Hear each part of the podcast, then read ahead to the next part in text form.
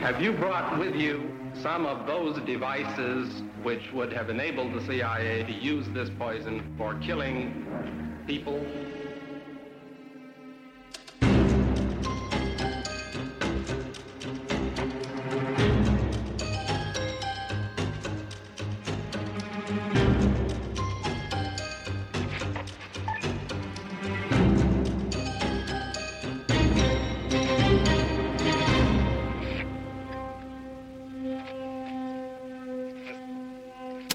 Du lytter til det hemmeligste af det hemmelige. Mit navn det er Anders Christiansen, og med i studiet er Christian Kirk Muff.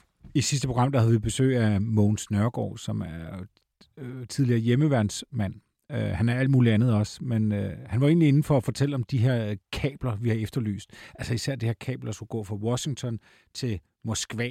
En varm linje, som man kunne ringe sammen under den, under den kolde krig. Og det efter sine skulle der have løbet igennem Danmark. Det tror jeg, vi fik bekræftet ved at besøge Mogens. Men han fortalte alt muligt andet også. Blandt andet, at øh, Danmark egentlig havde A-våben under den kolde krig.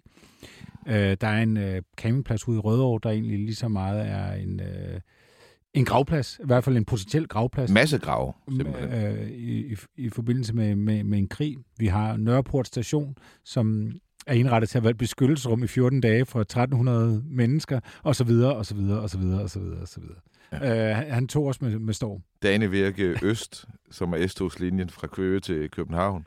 Og så, ja. ja, det, var, det var meget, meget spændende. Og det førte til, at, uh, at jeg også havde en spændende oplevelse, at et... Uh, uh, hvordan skal jeg beskrive det? Det er sådan en, en fyr, jeg kender, uh, uh, som uh, pludselig siger til mig, at... Uh, han ved også noget om de her ting, og at der var noget af det, Mogens havde fortalt, som han var sådan lidt, det, det havde han ikke hørt om, eller sådan, der var sådan, du ved, men i det store hele bekræftede han, hvad Mogens sagde.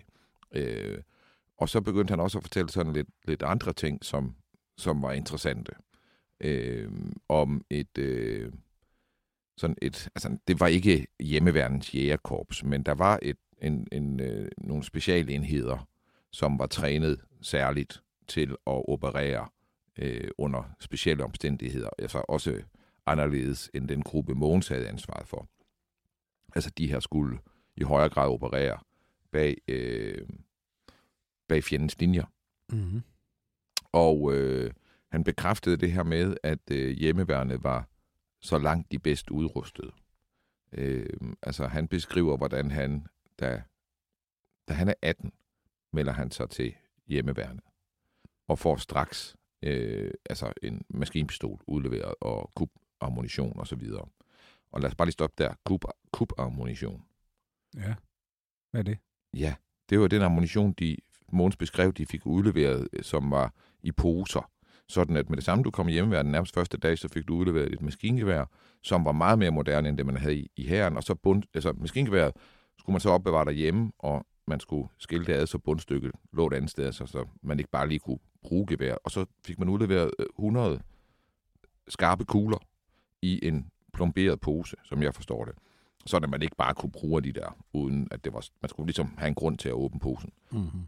Og den ammunition hed kub-ammunition. Og øh,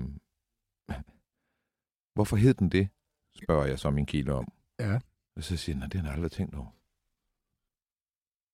Og, øh, og øh, altså, det kan jo være en forkortelse. Så siger jeg, ja. Men det kan jo også være, at den der ammunition har man... Altså, hvis det nu var en krig, så kan man jo svært ved at forestille sig, at man har så lidt tid, at man ikke kan nå nogen steder hen og få udleveret sin ammunition. Altså, det er jo situationen for langt de fleste soldater under krigen. Mm. Det er, at de skal gå et sted hen og få udleveret deres ammunition. Mm. Men, men her var den ligesom afleveret og lå privat hjemme hos alle de her, ikke? Øh, og hed kub-ammunition. Og han ville ikke afvise, da jeg så ligesom fremførte den, kunne man ikke forestille sig, at det der det er fordi, at noget af det, man kunne frygte, det var et kup i militæret. Jo, ja, det, det kunne godt være. Altså, det var helt sikkert også noget af det, man kunne være for, eller var forberedt på ikke? i hjemmeværnet. Ja. Så, så når man havde ammunitionen derhjemme, så var det for, at man ikke sådan centralt skulle kunne lamme organisationen, hvis der blev begået et kup i Danmark. Ja. Så det var kup-ammunition. Og hvad hedder det? Og, og øh, og efter et øh, halvt år i øh, hjemmeværende her, så min kilde, han bliver prikket på skulderen, og så bliver han delingsfører, og efter et halvt år, som delingsfører, så bliver han prikket på skulderen igen, og så bliver han øh, spurgt, om han vil være med til nogle særlige øvelser i en særlig enhed. Og de, der får han udleveret, altså den der enhed, de havde, øh, øh, altså, jeg lovede ikke at beskrive i detaljer det gevær, de havde. Nå, hvorfor ikke? Det maskingevær, det her, fordi han er meget usikker på, hvor mange der egentlig havde det. Og du ved, så, så det ville kunne føre frem til, Ja, det er ham. ja, og at, at man, du ved, og plus at, at man havde det maskingevær, var nok ikke noget, man skulle vide heller. Mm. Øh, men jeg har fået lov til at beskrive det som, hvis du så sådan nogle Hollywood-film i starten af 80'erne, og så forestiller dig de mest moderne våben, de sådan demonstrerede i de der film. Øh, så var det så noget. Altså, det var... Øh, Du bliver nødt til at lige nævne en film eller to, man kan få Jamen, på jeg har lige tænkt på det, men, men altså, du ved, jeg husker de der film som nogen, hvor jeg sad og kiggede og tænkte, det var godt nok nogle vilde våben, og du ved, det var første gang, jeg så sådan nogle, øh, øh, hvad hedder det, infrarøde og, og night vision og, og øh, laser og, og alt sådan noget. Og jeg tror basically, det han siger, det er, at den havde, det kan være, havde alt det der. Mm-hmm. Altså, det var sådan en, øh, det var tæt på at være en laserpistol. Ja. Øhm, så det var mere den der, og det understøttede historien om, at de havde meget bedre udstyr end den regulære her. Ja. Øh, og så øvede de altså øh, øh, at kunne være på seks dages øvelser, hvor de måske var i, altså de seks dage, de var på øvelser, var seks dage ud af 14 dage, som hele øvelsen ligesom var. Og der øvede de med øh, sådan nogle soldater i, ikke, ikke special forces, men soldater med specielle opgaver, øh, engelske, som blev kastet ned. Og, og, øh, og min kilde her siger, at det kan godt være, at vi havde adgang til de der ting, øh, Mogens beskrev i, i det her depot i Tyskland. Ja. Men det er ikke noget, han har øh, kendskab til.